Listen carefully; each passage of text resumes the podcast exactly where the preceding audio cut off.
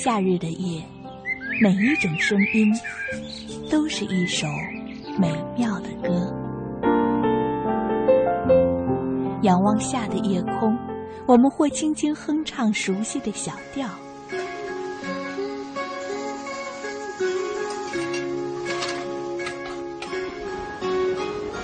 会有淡淡的忧愁袭上心头。也许是因为漂泊，我弯了一壶小酒，或让童年的记忆带我们回到久远的过去。池塘边的榕树上，知了在声声的叫着夏天。或望着夜空的星星，憧憬美丽的未来。青青草有约，愿在每一个夏夜，慢慢倾听你的点滴心情。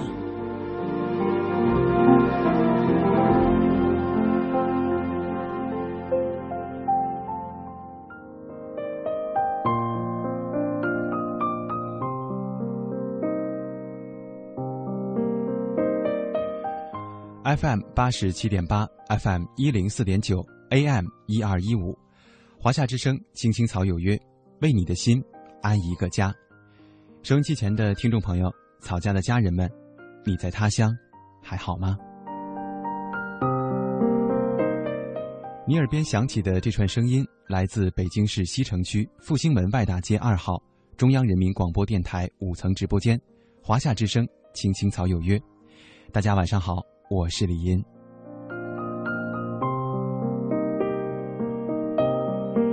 如果你此刻不能够收听到 FM 直播，也可以登录中国广播网或者是新浪微电台，选择在线收听我们的节目。当然，如果你正在使用收音机的话，也希望你可以将音量调到适当的大小，以免影响他人的休息。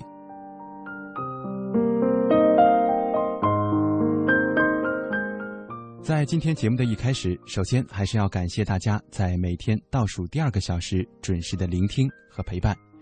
如果你想和青青草有约取得互动的话，可以通过两种方式，记得是两种，一种是新浪微博，大家可以搜索“青青草有约”这五个字，记得加蓝色 V 字的才是我们的节目。另外，如果你习惯使用 QQ 的话，也可以搜索二八幺零零零六三八三，二八幺零零零六三八三来取得今天的直播互动。另外的一种方式。我们的微信公众平台在今天依然是处于关闭的状态。如果你想和乐西取得一些互动的话，可以在这上面与他来进行分享。当然，在我们的直播过程当中，因为我没有拿到这个账号的一些密码之类的，所以呢，我们在今天的直播节目当中依然是关闭我们的公众平台，只有新浪微博以及 QQ 平台。还记得在前几周的节目当中，已经和大家进行了一些预告，在以后的每个星期五，除了假日之外，可能我们会有一些变动的话，其他的时间我们会把向左走、向右走，也就是我们职场规划的这个话题，放到星期五来进行呃传播。那么在星期六的时候，我们才会播出《奋斗路上》，和大家一起聊一聊希望，聊一聊梦想。今天我们要和大家聊的职场当中的一些事情，是有关于所谓的病态思维的。首先想提醒大家一下，在职场当中可能我们会遇到的很多问题。在节目的开始之前，也为大家搜集了一些资料。当然，我们在今天的直播节目当中还请来了两位嘉宾，一会儿再和大家介绍。我们先来了解一下，在职场当中我们会有着什么样的情况。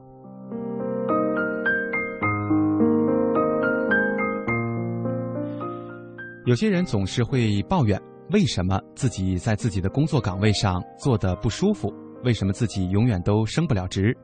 为什么这次升职的又是同一个人？这真的只是别人的原因吗？或许是因为你有着病态的思维，阻碍了你的发展。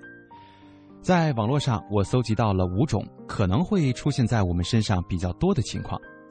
第一种是跟老板斗气。中国有句古话叫“人穷气大，马瘦毛长”，说的呢就是人一穷就喜欢跟有钱的人去斗气儿，看着有钱人就觉得不顺眼。在职场当中，也有很多下属喜欢跟自己的老板来进行斗气，无论是明着的还是暗着的。比方说，不跟老板说话，看见老板就绕道；如果说被老板说上了几句，就消极怠工，甚至有些人还会当场与老板进行争辩。第二种情况是跟上司抢功，呃，人才市场当中呢，天天转来转去的有很多是非常有才能的人，但是这些人往往不愿意在上司面前吃一丁点儿亏，结果就是处处遭人排挤，空有一身本事而毫无用武之地，以至于在现在的这种招聘市场当中，还是能够看到他们的身影。第三种情况，不愿意接受意见。职场当中呢，有一句俗话叫“帮助你成长的往往是你的敌人”，但是我们在职场当中，往往会看到更多的人为了证明自己的能力，即便是发现错误，也不愿意进行改正，当然也不愿意接受别人的这种所谓善意的提醒。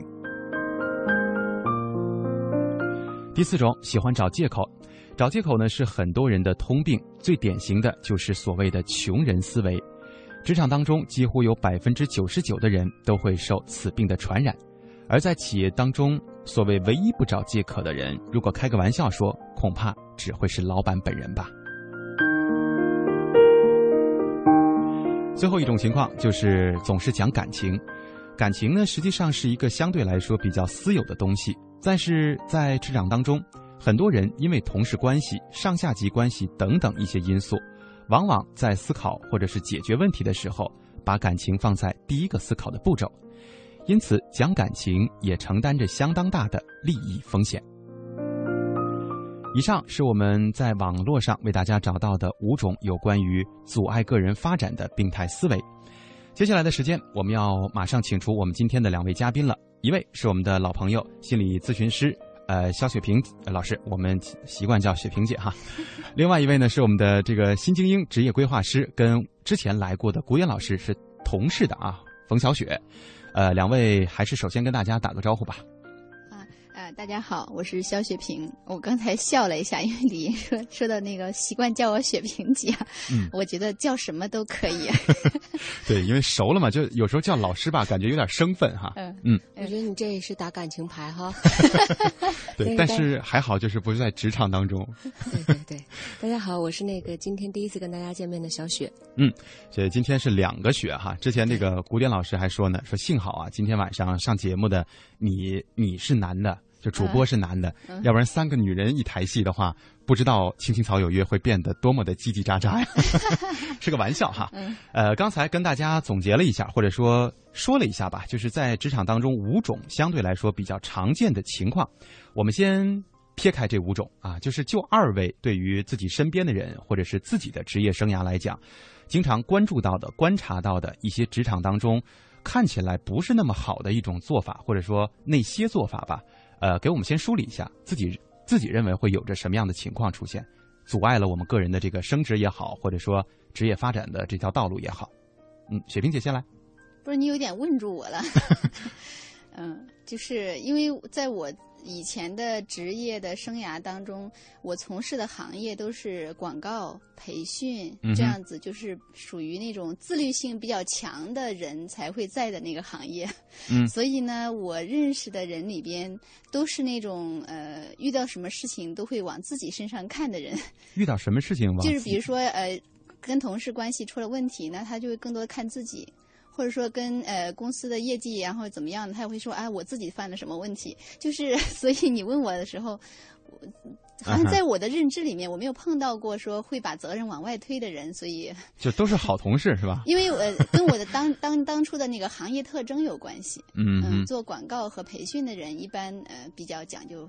看自己。那我们的职业规划师小雪老师呢？嗯，其实我刚也在想，其实你那个主要是扣了一个稍微大的帽子，你过去的梳理一下，就这“梳理”俩字就下着了。那简单一点说，其实，在工作中会见到情商比较低的蛮多的。嗯，就是他可能会因为情商问题而影响，很多时候你会发现能力都还不错。比如你带这个孩子，两三个孩子同时进来，其实当他们面试的时候，能力都是差不多才会进来，但最后隔个几个月或者是几年，差异很大，大部分不在能力，就是因为情商低。嗯。举一个实际一点的例子啊，就是有一次我当时在观察嘛，然后呢有一个小孩子在媒体里面，然后他的领导交给他，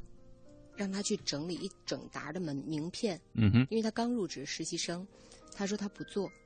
然后呢他就来给我抱怨这件事情，然后当时我是小雪姐啊，嗯嗯他说那个小雪姐，他让我做这件事情，我今天给他拒绝了，嗯哼然后我当时就说你为什么要拒绝呢？嗯，就很奇怪，对，不这是你工作的一部分呀。呃，哪怕不是你工作的一部分，嗯你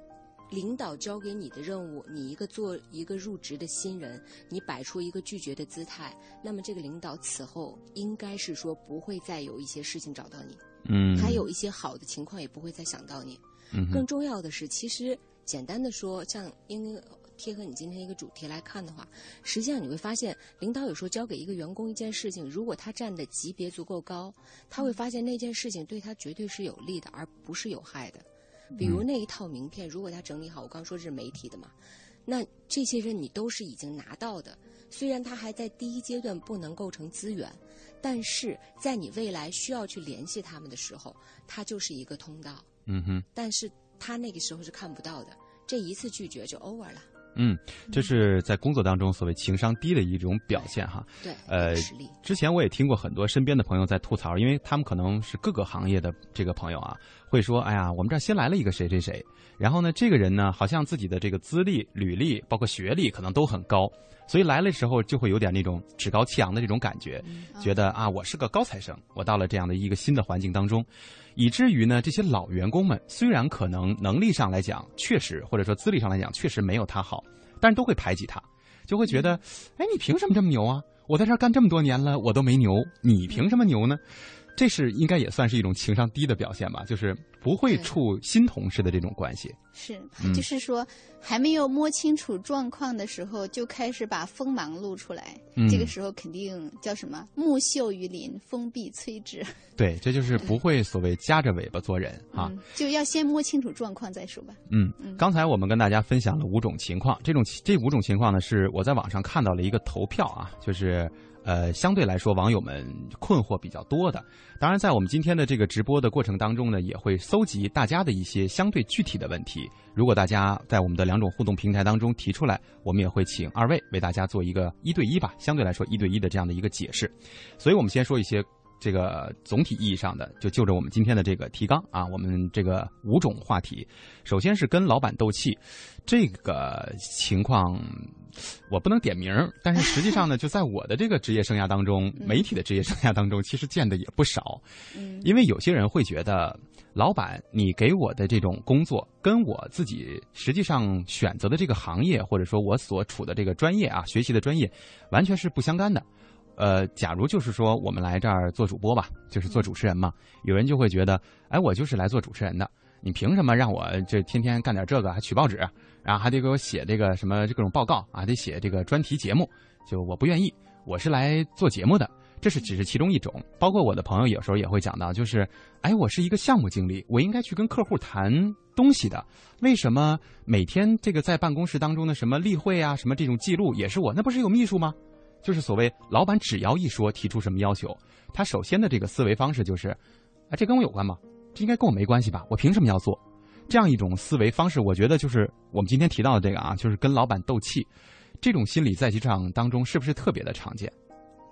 嗯，我首先会想到一个人为什么会跟老板斗气。我也不懂，嗯，就是 我从来不斗呃气比如说，在心理学里面有一个名词啊，叫移情。嗯呃，移动的移，情感的情嗯啊。这个移情呢，是说我们有时候会把对呃一些人的感觉，然后呢把它转移到另外一个人身上。那么在职场当中呢，人们最容易移情的就是把老板看成父母了。嗯哼，嗯觉得是家庭式管理，对，就是老板好像他是一个权威嘛。嗯那么在家庭里面呢，父母也是权威，那呃人们就会不由自主的在公司里面就会把老板看成父母亲。虽然他的意识层面是知道的啊，那不是父母亲，那是嗯老板。可是呢，人在情感方面呢，就会不由自主的。呃不自觉的就会把老板看成父母亲了，然后这个时候呢，就会对老板有一些像对父母那样的期待，如果不能满足的时候呢，就会像对待父母那样去对待老板。嗯，就是经常在家里就会觉得，对，可能嗯在家里面就会对爸爸妈妈有一些不满意了。可是呢，可能碍于孝顺呀，或者什么啊，种种原因，也许有有的时候根本就是在家里面也会跟父母起正面的那个对着干呐、气他呀，嗯然后到公司的时候也会这样对待老板。就是对老板的这个定位其实并不清楚哈，心里想的可能压根儿不是老板这个职位。是，一会儿我有一个问题，就有关于这个嗯可能企业当中啊这个管理方式的问题，我觉得二位可能也会有一些想法。我们还是先说这个跟老板斗气这个事儿。呃，小雪老师呢有什么样的这个想法？其实当时我也是觉得很疑惑，但疑惑之后，我又觉得他可能没有解决一个很大的问题，是你工作到底为了谁？嗯哼，我觉得当你这个问题真的想明白了，你可能就会知道什么东西该拒绝，什么东西不该拒绝。嗯哼，跟老板可以有一些呃抗衡，或者说是有一些去协商的东西，但是斗气从这个词来看，的确是让人很难理解。是以小孩子对父母的那种才会斗气啊，成年人之间没有什么气可斗的。嗯，所以他搞清楚自己为什么工作。如果他是为了自己工作，就比如你刚举的那个实例里面、嗯 o k 可能让你做了一些你觉得跟你主播完全无关的一些事情，那么呃，这种情况下也不应该用斗气的方式去解决它，嗯，它可以有很多的解决方案。对我们有的网友说啊，说换个角度思考，就站在老板这个角度，或者是完全撇开，比如说比较一下这个经历、文化教育、家庭背景、家庭影响和社会影响，呃，思考一个在工作当中的问题，需要想这么多方面吗？换位思考还是真的要，嗯因为有的时候你跟他站的那个级别不一样，嗯你看到的真是不同的。是，还有一点的话，比如说，如果说一个人被要求要做一些分外的事情的时候，你完全可以想说，哎，我有机会接触一个新领域的工作内容，那我学会了这方面的话，是不是能够增加我的职业的那个呃内容、职业的经验了？嗯然后将来可以让我有机会变成多面手啊，嗯然后增强我的竞争力呀、嗯刚才我们提到了一个词儿，就是小雪老师说的啊，情商不够高哈。嗯有朋友就问说，情商是指亲和力吗？反正我嗯我不能说我懂，但是从简单的字面上意义来说，我觉得没那么简单，还是请您来解释吧。呃，简单来说，其实它是应该是说对你情绪的一种控制能力。嗯哼，可以这么来说。然后比如说，很多人遇见一些事情，像刚刚你说的这个事情，如果他就冲老板发飙，嗯。那他对这个情绪的控制就很差，对愤怒的情绪控制，不管是不是因为这个雪萍老师说的，把他当做父母的一个外化了，嗯。但是他对愤怒的控制显然是不可以的，嗯，所以他情也是属于情商比较低。对但是如果真的很想了解的话，因为情商这个概念也是国外提出来的嘛，叫情绪商数。对，嗯它现在有很多的这个专业的呃相对普及大众的书，有很多不只是专业的那个课本式的书，嗯所以觉得还是有兴趣可以看一下，蛮有用的。嗯刚才关于我突然之间想到这个问题啊，就是在企业当中，是不是我们也需要，呃，思考一下，就是我们选择了什么类型的企业，比如说它的管理方式是什么样的，从而呢改变一下自己的想法。因为刚才正好雪萍姐提到了说，我们可能会把老板当家长这种感觉，所以我会想分出两种，一种就是家庭式管理。可能有的企业就是这种啊，我们经常提这样的一个口号，就是什么一家亲啊，我们都是一家人啊什么的，所以我们把这个活儿干好。有的老板是这样的，但是有的就是属于那种你干好了，嗯，我就表扬一下你；你干不好呢，我就骂你。尤其是外企啊，对对对，就是所谓真正的企业化管理。是在这样两种不同的企业当中去工作的话，是不是我们选择的时候，或者说呃决定我们行为的时候，也应该有一些不同的区别吧？比如说跟老板的这个关系。嗯，我认为是这样子的，嗯那就是你要去这两种应该怎么做人要去适应环境嘛，你不能让环境来跟你走嘛。是，那我们分开说嘛。这个家庭和企业式的这种管理方式不同的时候，比如说对于家庭式管理，我们应该如何跟老板去处；而对于那种企业化的管理，它就是呃赏罚分明的这种，我们又应该怎么去跟老板相处呢？嗯，首先是我觉得你说的这两种呃企业的文化呢，好像呃家庭式管理的这个好像更讲究情感。他会呃更讲究关系，而那个呃就是企业化管理的话，他会更关注的是事，就是这个事情完成的怎么样，是他关注的是这个。那如果是呃明白了这个界定的时候呢，是不是在呃那种企业化管理的环境里面，那你就要也是要，就是你要向上司看齐啊，你也要能更多的关注事件，把把工作完成好，那就一切 OK 了。可是呢，如果是家庭式管理的话，恐怕仅仅把工作完成好是不够的。还要你还要去呃周旋各种关系，所以在这样的环境里工作是很累的。我个人是不会选择的。或者说加引号的 取悦老板，这也是可能会是一个必要的过程。就你要平衡各种关系。嗯，呃，小雪老师有没有什么建议？呃，我可能会想到另外一个方向，就是你一说家族式的这种，嗯，呃，可能会去想家族式里面一定是用情感来做维系，嗯，那么情感的这种维系一定是说大家会有一个共同的价值观，是。那需要考量的是他的那个价值观是你的吗？嗯，这个一定要考量，因为很容易就被洗脑这词可能会重，但是你就很能很容易自己的这个价值观被别人带走，是，呃，这种会很可怕，所以家族里要注意这个。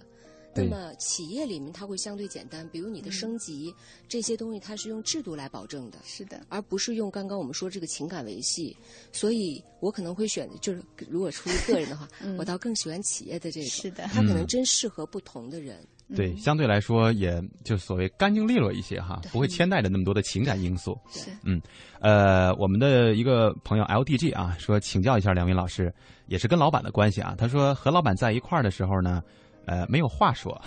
就是经常会尴尬冷场。他怎么化解那种尴尬的气氛呢？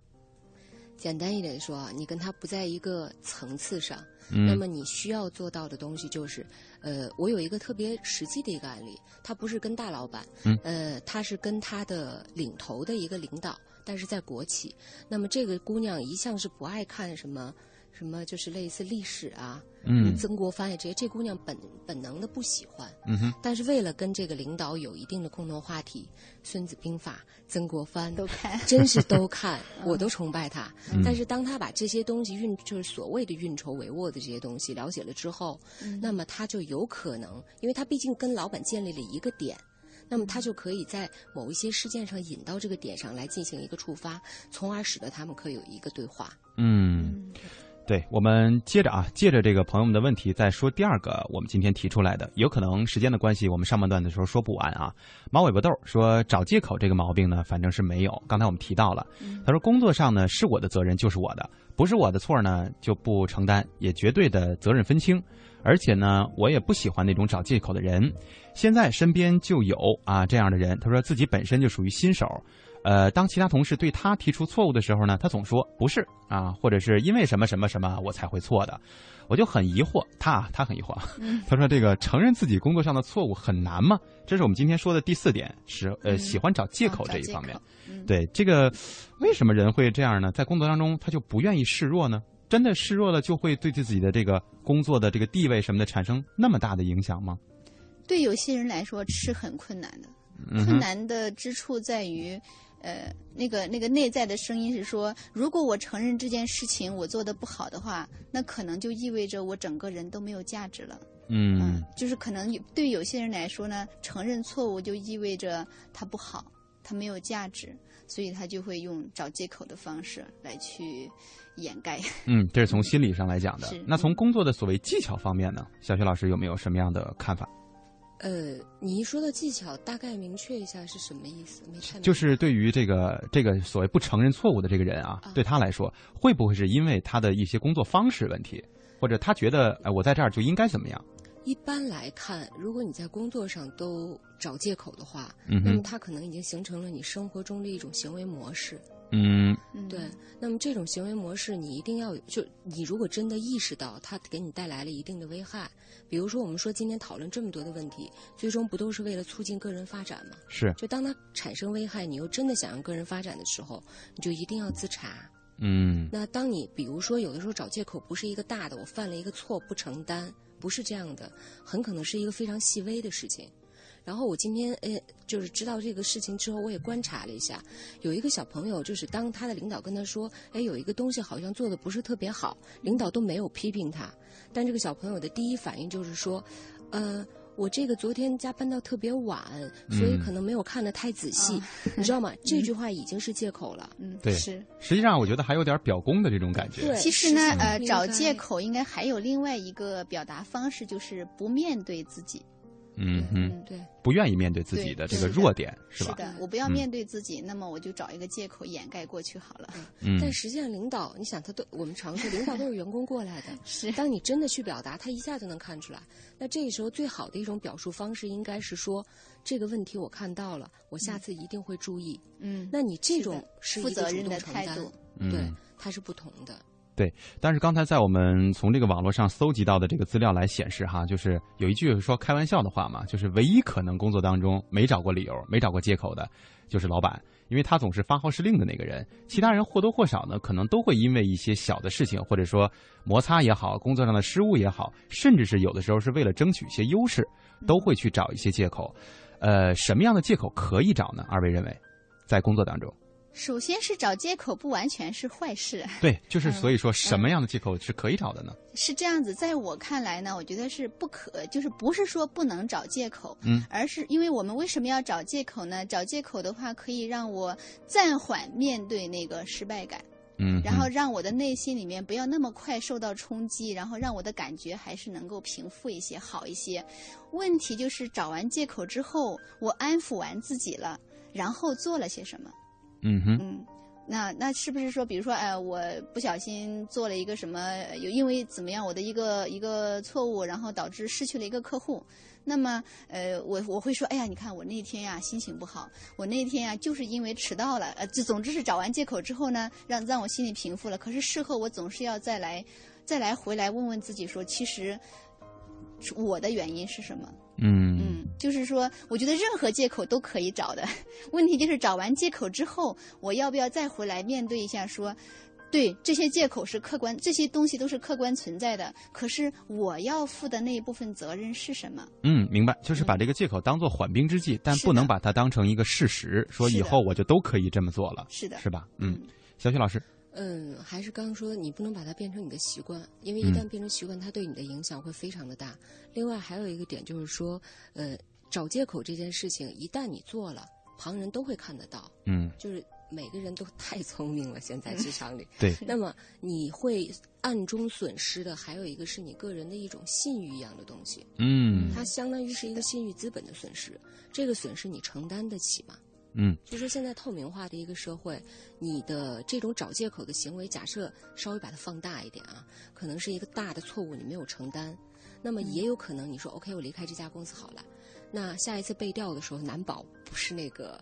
你没承担的那个人接得到。嗯，所以你的信誉资本这一块儿虽然是无形的，但它真的蛮重要的。是，所以可能对我个人来说啊，我刚才想了一下，就是如果说什么样的借口可以找，就你首先要想到这个借口它到底。是不是可以成立的？是不是对你有的有这个全方面的影响？你可能都要考虑。就是有的时候你用这个借口把什么事儿搪过去了，但之后的这个影响，这个借口带过来的东西，很有可能最后你要一直所谓编，一直在圆，为了这个借口去圆。这个时候你离你自己找这个借口的初衷，可能就越来越远了。嗯，所以而且呢，嗯、其实，在职场中。呃，其实我刚才理解那个找借口是自己对自己的。是，如果说你都说出来了，就是你你会跟跟你的呃同事、领导说啊，因为我什么什么，所以才怎么。那恐怕对，就像小雪说的，你会失去你的信誉。嗯、所以呢，你可以在对外的时候，最好是要表现出一副承担的一个姿态出来，然后在心里面再来给自己找借口，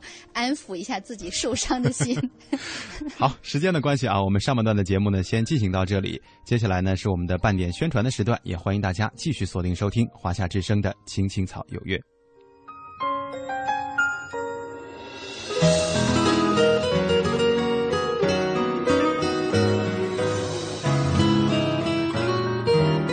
正在收听的是《青青草有约》，FM 八十七点八，华夏之声，欢迎您继续收听。有一个孩子独自在外打拼，有成功的喜悦，也有更多奋斗的艰辛。可是，一直以来，在前进的道路中，面对困难，他始终选择微笑，去坚强面对，因为在他的背后。有一个温暖的家。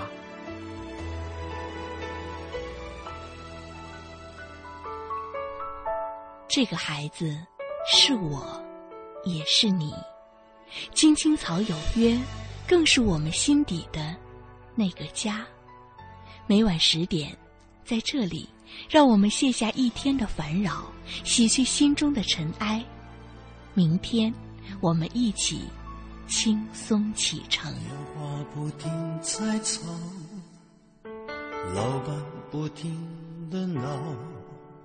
总逃不开工作表，做完了又来了，怎样也甩不掉。回家感觉真好，别管世俗纷扰，把一整天的面罩、忙和累的大脑都往热水里泡，让每一颗细胞忘掉烦恼。我的家就是我的城堡，每一砖一瓦用爱创造，家里人的微笑是我的财宝。等回家才知道自己真的重要，双手能为家人而粗糙，多么荣耀，那么骄傲。你为我把饭烧，我为你打扫，我回家的感觉实在真的太好。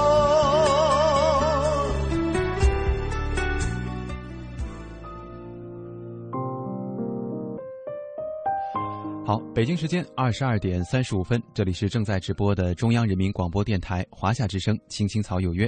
大家好，我是李岩。在今天的节目当中呢，我们和两位嘉宾一起来聊一聊职场上的话题。一位是我们的心理咨询师雪萍姐，另外一位呢是我们的新精英职业咨询师，也可以说是规划师啊，小徐老师。呃，刚才呢，我们和大家聊了一下这个在职场当中的两个相对来说比较鲜明的点，一个是跟老板斗气的情况，另外一个呢就是喜欢给自己任何的工作去找借口。刚刚在这个呃广告的时段，我也看到了很多朋友发过来的这些问题，呃，不如我们现在抽一点时间来做一个分享或者说解决吧。我觉得跟我们今天提出的这个有的观点还是比较像的。呃，这个聚美品上啊说。呃，很喜欢和你争的人，这在他的职场当中遇到过。说你做什么呢？他都想争，他就必须要做第一，反正就是不能输给你。呃，他说我该怎么去和他相处呢？他自己有一个解决方式啊。他说，反正我就是不怎么理会他，但是他也有一个疑惑，这属于我情商低吗？就是我不知道怎么跟他处，所以我就不理他。这是他的问题，两位有什么看法？觉得不理他这个处理方式也没什么不好啊，我反倒觉得还挺好的。嗯就是说，对方发出了一个，就是就像两个人那个呃打架，对方发出了一招，你不接招，那不是挺好的吗？嗯，是 这这倒是，但是工作还能不能继续呢？这也是个问题。如果说仅仅就是有，我觉得还是有点小孩子闹脾气那种感觉，就是、嗯哼，我不理你了。嗯，但这样的话，是不是对于我们工作来说，啊其实，我倒觉得这位朋友也许呢，呃，可以试着要试着理解一下这个爱争第一的人，其实嗯他好不容易呀、为什么这么讲？你想啊，一个总是要争第一的人，势必要经常面对挫折感，因为我们在群体中生活，你是很难总是得第一的。嗯，那么也可以想得到呢，这个人可能在成长的过程当中，呃，可能父母啊、老师啊给了他很多必须得第一的压力。如果你不得第一的话，可能你就不可爱了，我们就不喜欢你了，你就会受到惩罚。所以一个人在这样的压力之下，在呃然后参加工作以后呢，才会延续从小到大这样的一个模式。其实他好辛苦啊，麻烦嗯你同情他一下吧。对，有可能他的这个整个成长之路就是这么过来的。是的，他好不容易，我们要嗯同情他。嗯，这是一种观点。小雪老师呢？那如果他要是跟你争，说明你还是比他高一点。嗯，哎，你说的太好了，嗯。对，这是一个心态的问题哈。那你一对可以很庆幸。嗯再反过来说，如果职场中真的有一些东西是有一个人来跟你竞争的，真的会帮到你。嗯因为嗯，人都有一定的惰性，到了没有人竞争的一个状态下，你就把它当那个鲶鱼好了，它最后都嗯。能够促进你更好的成为你自己，为什么不呢？但这里我加一点点啊，因为你刚一说，他说这是不是情商低，所以我一定要提醒，就任何一个东西，先别给自己贴标签呐、嗯，对对，咱不说这是不是，但你贴个标签，而且听起来也不是一个正面的标签，对，一定不这么说。嗯 OK，我表达完毕。所以其实还是一个观点，就是凡事呢，相对往那个好的方面去看。你先可能看到了这些所谓的正能量之后，有可能你会把这个问题本身你觉得是负面的这种问题，相对的把它负面因素淡化。是的，所以还有就其实是，当我嗯们在跟别人的关系出现一些你觉得让你不舒服的地方的时候，你也可以考虑换位思考，嗯去理解一下他为什么是这样子的，可能你心里面就会舒服多了。对，所以我其实刚才听完二位这个想法说法啊，我觉得好就好在大家可以从中吸取的就是所有的问题，你去找你能够吸取的东西，不要太在乎说。这个他跟我争的这个后果，或者说他老跟我争，为什么他跟我较上劲了？这些东西其实根本不重要。一天的工作时间可能很快就过去了，呃，第二天虽然你还要再面对他，但是不是说他二十四小时都在你的生活当中？可能如果说你对他这个人不喜欢，那也仅仅是在工作当中。所以从他的身上，也许有你能够找到的点，或者说你能够吸收的经验和意见吧。嗯，果果啊，说我总觉得老板对我有偏见，困惑呢就是别人的错总往我身上推，他只看到我的错啊，同事和我都犯错了，对同事他就是视而不见，我自己犯一点错呢，他连给我改过自新的机会都不给，很郁闷。这个时候我怎么办呢？这样的朋友我也我是。有一个疑惑，不给你改过自新的机会的意思是炒掉你吗？应该是没有吵，我觉得啊那，就是给了嘛。可能是这样，就是比如说遇到一件什么事情啊，他就会说你做的是不对的啊，你这个什么什么，就上来就找错，找完错之后呢，把这个事情交给另外的同事去解决，但是并不把他炒掉，这可能是他依然在这个公司，但是他依然很郁闷的这样一个原因吧。嗯，呃，这老板现在是这样的情况，他应该怎么办？我个人觉得吧，我记突然想起来一句话，好像说我们是在这个人世间最大的错误是把自己最坏的那个状态和最坏的脾气都留给了家人，嗯哼有这个说法吧？嗯，我当时在想，有一次我记得我进一家公司那阵儿还没有做这个生涯之前的一份工作，我那个领导就凶了我一件事情，很小的一件事情，我非常难过，那天还真的挺难过的，因为是大领导。结果旁边的那个销售的一个老大总监跟我说：“小雪，你为什么不去想想，他能凶你，是因为他看重你。”他真的这么告诉我的。嗯我当时就想，哦，是这样啊。然后到后来，你会发现，如果领导完全不搭理你，才是最可怕的，而不是他凶你。对，就是他都懒得说你了，你可能才是最可怕的。对你在这个公司当中可能就没价值了我记得以前有一期节目，好像就是在谈这个问题，就是嗯老板为什么总是瞅你的错，怎么不瞅别人的错呢？那是因为他认为这个错误不应该犯在你身上，他对你嗯是有期待的呀，他觉得你还是不错的呀。对相对标准比较高哈，嗯所以其实应该看作是一种动力才对。是的，呃，这个朋友叫 C R X 啊，他说我就是工作在关系的环境当中，呃，就是关系网络的一个环境当中，可能是别人都利用关系。他说我的工作做得再好，也没被认可过。呃，那些会拍马屁的人啊，不做也可以把我的功劳抢走。老板呢，反正就习惯了，就一直听他们的这些片面的话语，也不看我的实际工作。我很心烦，想去脱离这样的工作，适应别的环境。他们怎么办？其实我觉得他自己的解决方法还行啊。嗯，就如果说实在是受不了的话，嗯，是可以走，但也有一个疑问，我替他一个一个疑问啊，就是你去了另外一个环境，是不是也会遇到这样的情况？是不是从自身方面还是需要找一些解决的办法，而并不仅仅是换环境这么简单？我会觉得这么好的地方，为什么要换环境？嗯就是任何一家企业可能都有它的问题，可是呢，这个问题呢，你要换一个角度看，它又是一个很好的资源。比如说，这个呃都是搞关系的一个企业，那就意味着这个企业里面做实事的人就会变得很重要啊。嗯大家都没有做实事，可是你在那里做实事，那么很快呢，你就会各方面能力有所提升，你的呃资历更更多的累积。等到你成长到一定更强大的时候，你不一定非要在这一家企业拴死啊。嗯，所以你要利用这样子这么好的没有人做事情，那你就好好做事情啊，然后去充实自己，提升自己，多么好的地方。是哎，这点我觉得好，就是我们可以这样啊，利用这样的一个环境，别人都在拍马屁的时候，你自己在做在锻炼自己的能力，对呀、等你牛了，你把他炒了，而不是说你因为这个环境被他气走。我觉得气被气走是一个，呃，无论是对于自己的职业发展来说，还是说对于自己的一个心态来讲，都是特别负面、特别不好的一个能量。真正你有能力以后，我自己去找一个更好的地方，是我把你甩了，而不是你把我甩了。我觉得是的，重要的是我们要搞清楚，就是为什么要工作。嗯哼，你工作难道是为了让别人喜欢你吗？你工作难道是为了搞好关系吗？都不是，我们工作是为了去实现自己的价值，对吧？我们去呃寻求自己的一些想要的东西，然后去提升自己的能力，让自己在这个社会上更有生存的那个本事，嗯而不是为了来搞关系的。嗯，嗯小雪老师有什么建议吗？嗯，我觉得刚才可能会有第一个，它是一个站队的问题。如果是站队的问题，嗯，那你可能就要去考虑，你还要在这个公司待，那为什么是你没有站队队？嗯，就是这个需要队伍站错了，对是吧？嗯那需要考虑。嗯第二个，嗯，怎么说呢？如果就像你刚说的，他把自己锻炼到一定程度，那他就可以直接走掉，真的还是一个不错的选择吧。嗯，我觉得刚才两位跟呃给这位朋友啊 C R X 分析完了之后呢，像我们微博上的 Mary Lemon Tree 啊，还有这个猫尾巴豆，应该都懂了自己提出的这些问题，有点相似啊。这是都是 相对来说跟同事之间、跟老板之间的这个关系。呃，接下来我们来继续说我们这个提纲上的这些东西啊。呃，有一点我觉得特别，在中国这样的一个环境当中，其实你说讲感情，这也无可厚非。但是不讲感情呢，有的时候它也是一种方式。这跟我们刚才提到的这个家庭和企业式的企业文化可能会有一定的牵连。但是有的时候讲感情去解决问题的时候，真的会给我们自身找到很多的麻烦。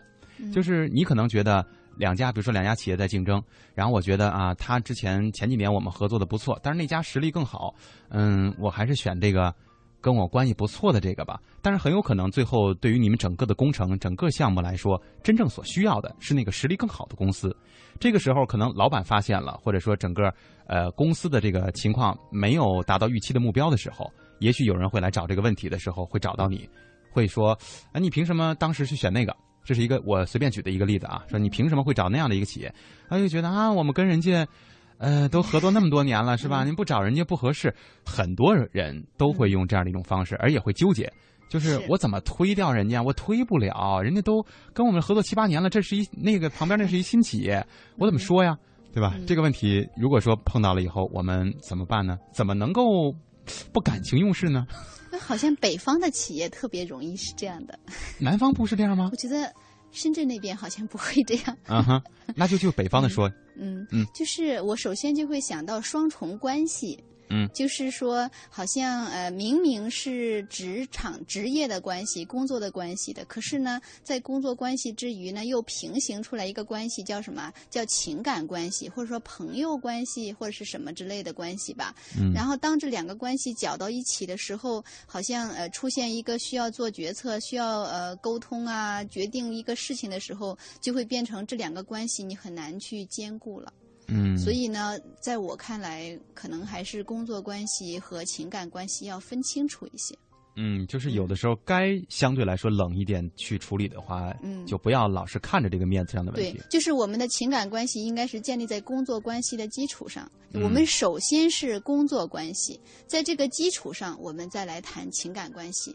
千万不要搞错了那个先后次序了。嗯，我觉得其实有些朋友会认为说，现在我自己的职业也好，或者中国的职场职场啊，相对来说比较乱，原因就是很多人是先搞关系，再去搞工作。对啊，这样是就会比较麻烦。嗯，真正我们可能看到那些相对来说在高端领域也好，或者说做的比较好的人，都是应该，呃，我在工作当当中应该是一视同仁的，无论跟朋友啊，跟自己的工作伙伴也好，跟自己的竞争对手也好，都是相对来说一视同仁的。但是私下里我们可以去搞这个个人的这个关系，但是绝对跟工作是撇，呃，撇干净的这种。嗯我觉得我相对觉得啊，这样是一种会轻松一些。对，嗯，嗯小雪老师的意见，简单说，于公于私。如果你这个私能帮到公，你就去做；嗯如果你这个私帮不到公，而且还害到公，那你就别做，因为你损失的太大。嗯嗯就，还有我说的，你的整个在职业上的职业信誉啊，这些全部都会损失掉，成本太大，所以还是要权衡一下。还有你刚提到说，有的时候你会说推不了，这时候你最好再问一下自己，是真推不了吗？嗯，对，有的时候其实就差那一步的选择哈。其实就是没有搞清楚工作关系和情感关系的那个次序。对，到底谁应该摆在第一位啊？嗯呃，幼儿园点心师啊，他好像还真的就是这个职业。嗯，呃，二位不知道有没有听过哈？幼儿园点心师啊，他说我发现点点心，点心点心是做点心的，对啊、就是厨师嘛，对吧？他说我发现改变自己啊，比改变别人要简单一些。工作当中呢，我能试着嗯接受能接受的，改变能改变的。当接受不了能改变的呢，我就跳。说他是这样的想法啊。他说很多时候人在职场身不由己，呃，自己的这个工作呢确实比较累，工作也很忙。呃，包括他说厨房的同事呢，可能都是跟他差不多，或者说相对来说素质并不太高啊，呃，不是说跟他差不多，就是素质相对不太高的人。他说感觉工作特别累，所以他干了这份工作八年了，毅然决然的就决定跳了。呃，有的时候是不是这个环境的选择对我们的这个工作来说也是有很大的影响？比如说你身边的人，嗯，这是他们的层次，我们需要在找工作的时候，或者说我们在跳槽的时候，甚至说我们在生活当中是不是也需要啊？不在工作当中是不是也需要去考虑一下？必然的。嗯哼，嗯，我认为这样的人如果说相对来说分三种吧，就是比你好的那种，呃，应该就是我个人观点啊，就应该是会有一些提携的作用，或者说你可以从他们身上学到无限大的或者无限多的这些优点，你可以去借鉴的，你可以去向他们看齐的。呃，我最不能够解释的是那种，就是跟你身份差不多，你的社会层次可能也差不多，阅历也差不多，在这样的一个企业当中去工作的时候，呃，好像对我个人来说，我就觉得好像意义并不大，就是你连跳的动力也没有，可能就是一辈子在这儿平平淡淡的去度过，是不是我们应该鼓励这类的朋友做出一些改变呢？两位，那要看他想不想改变。对，这个是 这是我们从建议的角度上来讲就是，也许有一些人就是觉得，我就想平平淡淡过一生啊，我也没有想要做多大的成绩，嗯只要呃生活很平稳啊什么，他会觉得这样很好啊，那就为什么要改变呢？嗯，但是如果说他在这样的一个环境当中啊，就是同类的素质或同类的资历的这样的人，在这样的企业待着的意义又又是什么呢？呃，其实刚刚他说这个是做咨询或者我们做这个职业规划最核心的是以来访者为主要需求的。嗯哼，那但是他跟你不矛盾，是在于说你刚提到的那个人他已经有改变需求了。嗯，但是我们需要提到的是，他说他接受不了他接受不了现在的这些东西要跳，那还是没有搞清楚你的目的是什么。嗯哼，就比如你对自己有一个更高的要求，你高于了你现在的这个状态。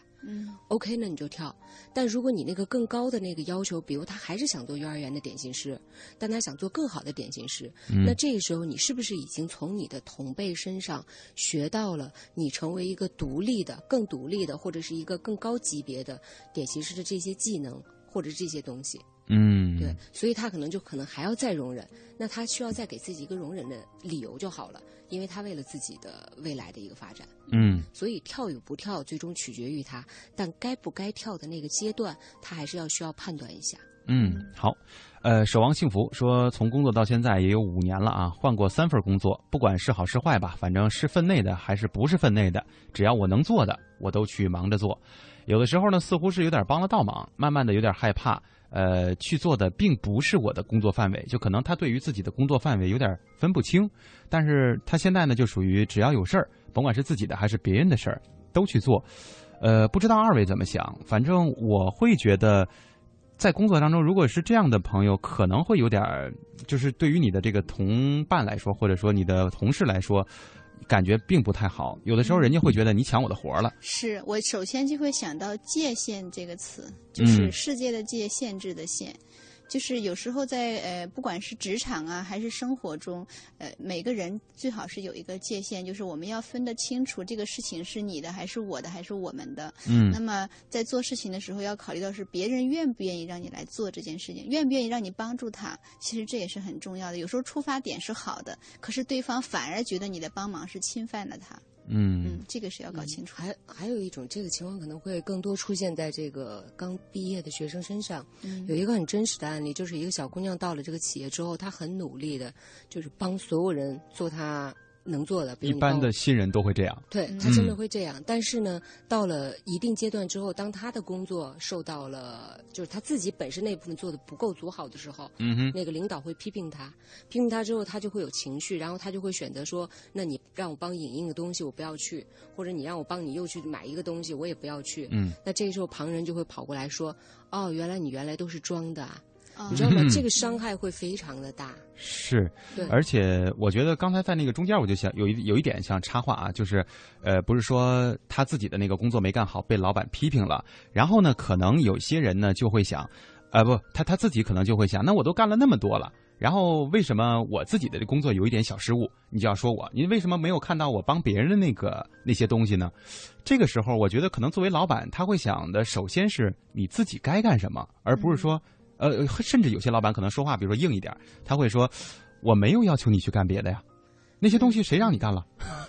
对，就这样的时候，我觉得其实跟刚才小雪老师说的一样，就伤害都是很大的，会对他产生很大的这种挫折感，挫或者说挫败感吧。呃，如果是这样的话，他是应该如何改变呢？如果说他突然停下来了，或者说因为毕竟自己分内的事情没有做好嘛，但是突然停下来帮别人那一部分，这个好像又有一些问题。就是刚才说了我还是会建议他在人际人际交往的过程当中要关注这个界限。嗯，一定要就是分得清任何一个事情的时候，你要先分清楚是我的、他的还是我们的。嗯，你分清楚了这个之后，你自然就知道该怎么做了。是，我是想也请两位啊，就是教教这样的朋友，就是怎么停下来。前两天不得不有一广告嘛，说根本停不下来哈。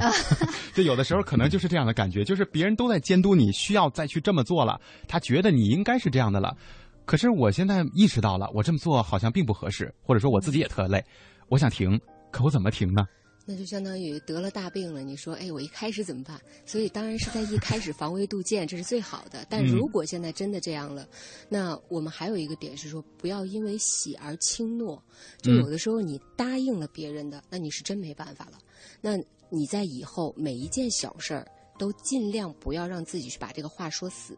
比如说，呃，老师来，雪萍老姐说，哎，你能不能今天帮我做一下这个事情？我可能会会说，我今天我会有一个这个工作清单，我有大概这几件事情，我的时间会安排到什么时间？你这件事情会花费多少时间？如果在我前面一切顺利的情况下，可以的情况下，我会尽力的。嗯，就是你不要把一个事情说 OK 好啊，或者其他不行不行啊都不好，但你一定要有一个有理有节的方式，拿出一个可以说服对方的东西来。嗯，所以其实不管今天咱们不是说好几种那个。各种的一个情绪嘛，是。其实这些情绪里面很大的一个点是说，如果你把自己在工作范畴内该做的事情做好一个清单，那么包括咱们要提到的抢功啊也好，嗯，或者是斗气啊也好，当你有了这些清单的时候，相当于你对自己有了一个把握，拿这个东西，不管是跟领导抢功的同事或者是上司，他其实都会有一个很好的一个帮助。嗯，所以做好你自己本职的工作，站好角色，同时做好记录。嗯，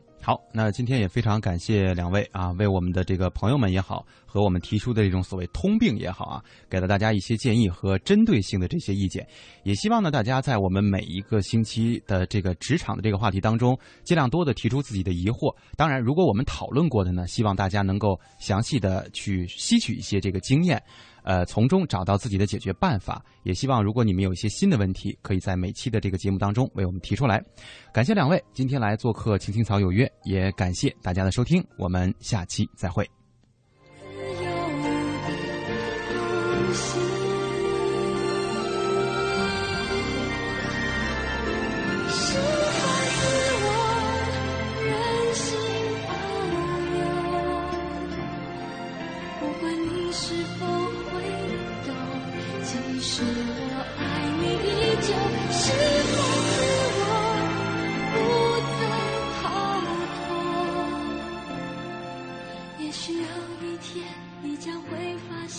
有个人一直在。